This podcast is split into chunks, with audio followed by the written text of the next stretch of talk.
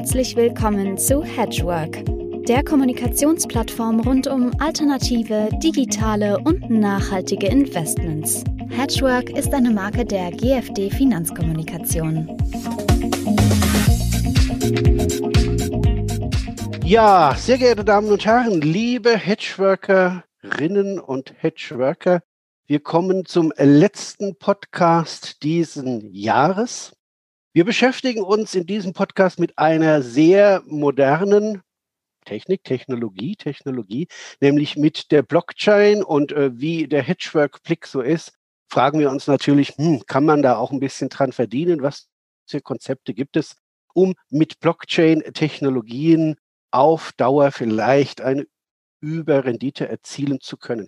Ich habe zwei ausgewiesene Experten heute als Gast. Ich darf begrüßen Herrn Axel Daffner und ich darf begrüßen Herrn Christoph Hembacher. Herr Daffner Hallo, ist Vermögensverwalter und geschäftsführender Gesellschafter der Pegasus Kapital GmbH mit Sitz in München. Herr Christoph Hembacher ist Geschäftsführer der Schleber Finanzkonsult GmbH und beide eint, dass sie den Art Transformer Equities Fund managen, sozusagen ein Fonds, der genau darauf zielt. Der wurde am 1. Mai 2019 aufgelegt und ja, jetzt ähm, Ihre Kernthese, äh, meine Herren, ist ja, die Blockchain wird unser Leben revolutionieren.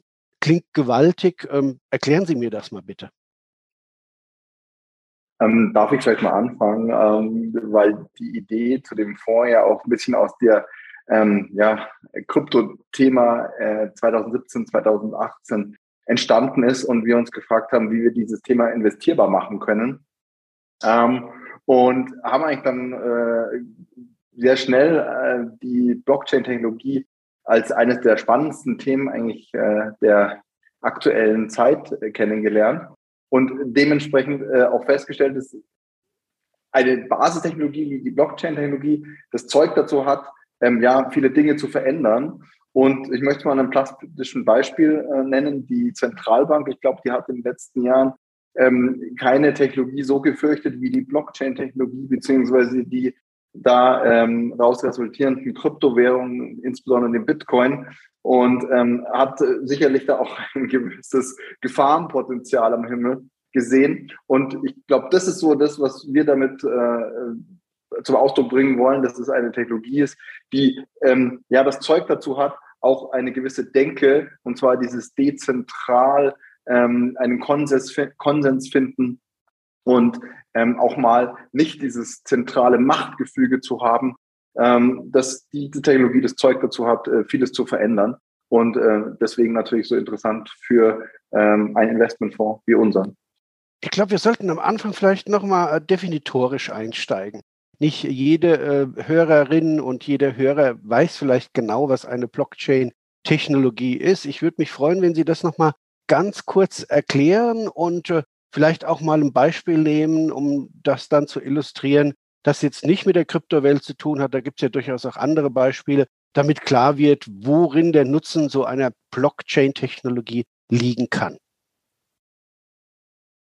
Also letztendlich, ähm, man kann es einfach zusammenfassen. Die Blockchain-Technologie ist eine Basistechnologie, bei der im Vergleich zum Internet beispielsweise kein Kommunikationsprotokoll dahinter liegt, sondern ein Werteprotokoll.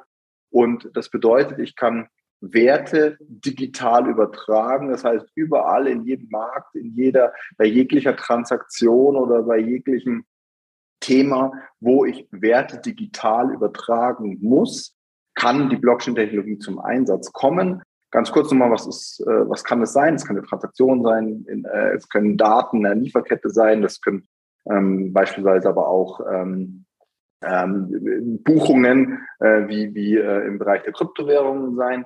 Aber als äh, Beispiel jetzt mal weg von den Kryptowährungen, ein konkretes, einfaches, plastisches Beispiel.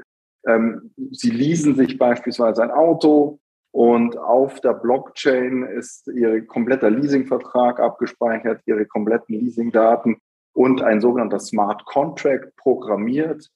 Ähm, der bedeutet, wenn Sie Ihre Leasingrate nicht monatlich zahlen, dann können Sie auch am Anfang des Monats beispielsweise Ihren Schlüssel im Auto nicht umdrehen.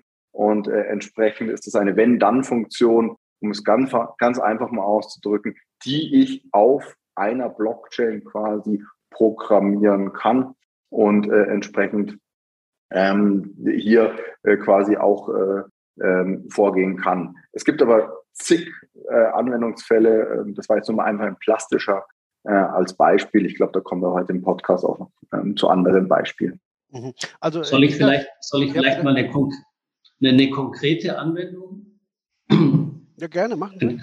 Ein, ein, ganz, ein ganz konkretes Beispiel. Vor, vor, vor einigen Jahren hat ein, ein deutsches Softwarehaus ähm, eine, eine erste Blockchain gebaut. Ähm, das ist die GFT Technologies aus Stuttgart, ähm, basierend auf einer Blockchain von einer Standard-Blockchain von VMware für ein Konsortium aus italienischen Banken äh, für den Bereich Factoring. In Italien war es wohl in der Vergangenheit gang und gäbe, dass Unternehmen Rechnungen ähm, bei mehreren Banken zeitgleich als Sicherheit hinterlegt hatten. Ähm, und mittels dieser Blockchain-Lösung konnte quasi diesem, diesem, äh, diesem Missbrauch vorgebeugt werden. Konkret in der Wertschöpfungskette war das Resultat, dass natürlich entsprechend die Risikoprämien gesunken sind und die Banken konnten sich dann entscheiden, geben sie das entweder in Form von günstigeren Konditionen an den Kunden weiter oder erhöhen sie die eigene Marge.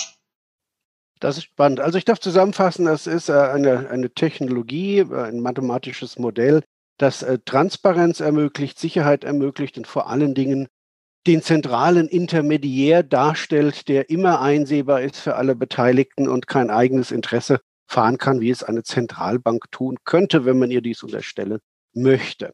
Jetzt kommen wir aber mal auch zu Ihrem Fonds. Wie finden Sie Ihre Werte? Wie groß ist dieses Universum? Also wir haben im Universum haben wir aktuell rund 500 Unternehmen. Ähm, wir werden das Universum etwas reduzieren müssen, weil wir inzwischen äh, ein, einfach auf, aufgrund des wachsenden Fondsvolumens ähm, die, die Mindestmarktkapitalisierung, die wir ursprünglich mal bei 10 Millionen äh, US-Dollar festgelegt hatten, die werden wir nach oben nehmen müssen. Ähm, also ich gehe davon aus, dass sich das Universum zunächst mal wahrscheinlich irgendwo um um 20 bis 30 Unternehmen reduzieren wird. Wie finden wir die Unternehmen? Ähm, hauptsächlich durch Unternehmenskommunikation der beteiligten Firmen selbst in Form von Pressemitteilungen, in Form von Unternehmenspräsentationen, ähm, teilweise Research. Ähm, es taucht verstärkt in den Geschäftsberichten auf, jetzt noch nicht zwingend in der Segmentberichterstattung, aber zumindest äh, tut man kund, dass man sich intensiv mit dieser Technologie beschäftigt. Sehr viel findet man auf den, auf den Webseiten der Unternehmen, wo dann teilweise auch schon Referenzen angegeben werden. Also es ist vielfältig. Und die Branchen? Also bei den Branchen äh, kann man eigentlich fast in jeder Branche ähm, äh, Unternehmen finden, die sich mit der Blockchain-Technologie beschäftigen. Das heißt also, wir finden im Finanzbereich, im Versicherungsbereich, ähm, aber auch in, im Automobilbereich ähm, oder auch im, im Life Science-Bereich äh, Unternehmen, die quasi die Blockchain-Technologie in ihrer Wertschöpfungskette haben, ähm, sei es, weil sie Hardware, Software in diesem äh, ähm, Blockchain-Ökosystem zur Verfügung stellen, äh, einerseits aber andererseits äh, Anwendungen auf der Blockchain basierend ähm, in ihrem normalen Geschäftsbetrieb einbauen. Und Sie recherchieren das quasi immer individuell oder haben Sie da schon einen Automatismus dafür? Ich äh, fantasiere jetzt mal vielleicht sogar einen Algorithmus, wo Sie morgens, wenn Sie sich die Tasse Kaffee holen, nur auf den Knopf drücken und die zehn neuesten Ideen für den Tag werden Ihnen ausgespuckt. Also einen Algorithmus haben wir noch nicht. ähm, aber äh, letztendlich äh, fühle ich mich bei dem Research immer so ein bisschen auch zurückversetzt. Ähm, äh, in die Anfänge des Internets oder in die Anfänge der Cloud-Technologie. Da hat man es ja auch noch nicht so publiziert, ähm, wie man es jetzt teilweise schon aus ähm, den Segmentberichterstattungen von Unternehmen rauslesen kann, wie viel eine Amazon ähm, Gewinn und Umsatz im Bereich der, der Cloud-Technologie macht. Ähm, bei der Blockchain ist das natürlich noch, da sind wir noch weit von einer ähm, Massenadoption ähm, und ähm, noch weit davon entfernt ist, Berichte einzelner äh, Unternehmen so ähm, transparent sind. Aber Sie haben natürlich absolut recht, Herr Lill, ähm, da es sich ja um eine sehr transparente Technologie handelt. Das heißt, also ich kann wirklich ähm, im Internet äh, sogar jegliche Transaktion zurückverfolgen, die auf einer Blockchain ähm, da oder abgewickelt wurden. Also nehmen wir den Bitcoin als Beispiel. Sie können die erste ähm, Transaktion im, im Bitcoin äh, auf dem Blockchain Explorer ähm, sich anschauen. Das geht natürlich jetzt für öffentliche Blockchains, für geschlossene Blockchains natürlich so nicht, aber ähm, das Research ist ein, ein, wie sagt man so schön, Second Desk Research, äh, das wir an den Tag legen und wir beschäftigen uns nicht nur mit den klassischen Finanzpublikationen, sondern halt auch wirklich mit Publikationen äh, mal ähm, ja aus dem IT-Bereich oder ähm, irgendwelche Fachpublikationen, wo wir da mal lesen, da geht man Blockchain oder da, da nimmt man sich dem Thema Blockchain an in einem Projekt und dann finden wir da wieder die Unternehmen, die sich damit beschäftigen und so weiter und so fort. Mhm. Namen sind ja immer ganz interessant und Zuhörerinnen und Zuhörer sind ja begierig drauf, mal zu hören, wer könnte der Beste sein äh, in dieser Welt. Sie hatten auf dem Webinar, das Sie vor kurzem bei Hedgework gehalten haben, äh, ja einen äh, verraten. Ich glaube, es war IBM mit der Food Chain. Vielleicht könnten Sie dieses Beispiel nochmal bringen und, und, und bringen Sie uns doch mal einfach Ihre fünf Top-Favoriten, wo Sie sagen, da haben wir gefiltert und gemacht und getan und die halten wir für total interessant, weil die wirklich über die Blockchain, und Sie haben ja selber gesagt, das ist schwierig zu messen, äh, muss man ja auch ein Gefühl dafür haben, sich damit permanent beschäftigen, wirklich Effizienzgewinne auch in Kurssteigerungen umsetzen können. Also vielleicht allgemein noch mal ganz kurz, warum wir die, Block, äh, die IBM ähm, erwähnt haben. Letztendlich ist die IBM ja jetzt nicht unbedingt ein Unternehmen, was man als, äh, ich sag's mal, Startup äh, aus der äh, Kryptowährungsszene oder Blockchain-Szene vielleicht zitieren würde. Aber im Prinzip ähm, ist es ein Unternehmen, das ähm, sehr viele Projekte mit anderen Unternehmen aufgesetzt hat, um beispielsweise auf der IBM Food Chain ähm, Lieferketten im Nahrungsmittelsegment ähm, abzudecken oder auch ähm, beispielsweise Container äh, äh, auf den weltweiten Meeren ähm, ähm, zu tracken. Also hier gibt es verschiedene Projekte und deswegen ist die IBM halt ein sehr gutes Beispiel, weil es, weil die IBM äh, in dem Blockchain-Ökosystem quasi ähm, ja sich tummelt und äh, eher zu den, ich sag's mal, etablierteren Unternehmen zählt, das aber, und hier doch, äh, ähm, das lesen wir halt auch ein bisschen daraus, ähm, sehr innovativ ist, was moderne Themen wie die Blockchain-Technologie anbelangt. Und äh, dementsprechend finden wir die IBM jetzt rein vom als Beispiel äh, im, in dem äh, Blockchain-Ökosystem sehr interessant. Aber natürlich unsere äh, Top-Unternehmen, ähm, da darf der Herr Christoph mal ein paar, paar Beispiele noch nennen, sind natürlich aus ganz äh, unterschiedlichsten Bereichen.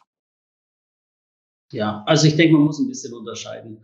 Momentan kurzfristig profitieren natürlich überwiegend äh, Hersteller von Hardware-Komponenten. Ähm, hier sei eine Nvidia genannt oder eine Taiwan Semiconductor, ähm, die wiederum sehr viel Ergebnisbeitrag generieren, äh, indem sie Hardware-Komponenten liefern, beispielsweise an die ganzen ähm, Mining-Gesellschaften, Krypto-Mining-Gesellschaften, ähm, wie eine, eine Riot Blockchain oder eine Hive Blockchain. Ähm, kurzfristig profitieren werden auch überwiegend Unternehmen, auch ich sage mal aus, aus dem ganzen Segment Bezahldienstleistungen aus dem Bankenbereich. Ähm, hier ein Beispiel, ähm, Silvergate Capital, das ist die Mutterholding der Silvergate Bank in den USA, das ist eine kleine Bank, die sich ähm, vor drei Jahren in etwa entschieden hat, ähm, sich mit, intensiv mit dem Thema zu beschäftigen. Man hat eine Blockchain-basierte Transaktionsplattform aufgebaut, wo heute ähm, angeschlossene Adressen 24 Stunden rund um die Uhr, sieben Tage die Woche in Echtzeit ähm, diverse Währungen, aber auch Kryptowährungen handeln können.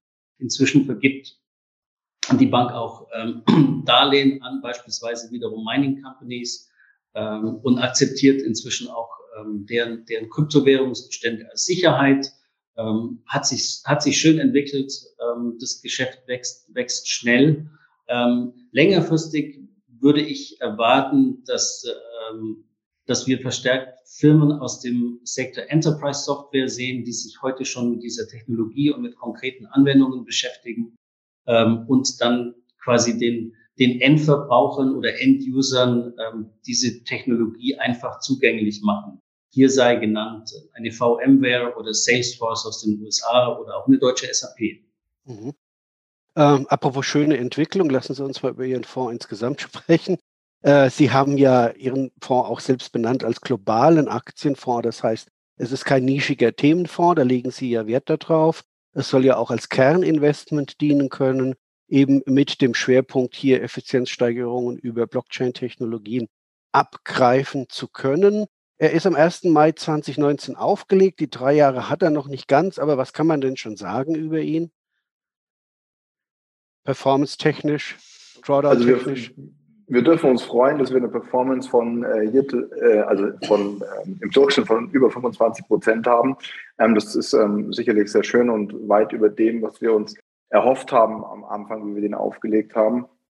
Ähm, ich glaube, das, das Entscheidende ist, dass man natürlich, äh, da es eine junge Technologie ist, ähm, äh, natürlich auch entsprechende Schwankungen berücksichtigen muss. Also es ist äh, sicherlich ein global investierender Aktienfonds. Das ist auch ähm, das Ziel, was wir damit verfolgen, der eher einen ausgewogenen Charakter hat zwischen beispielsweise ähm, Unternehmen, die eher so einen Venture Capital Charakter haben, aber auch Unternehmen auf der, der Value- und Growth-Seite.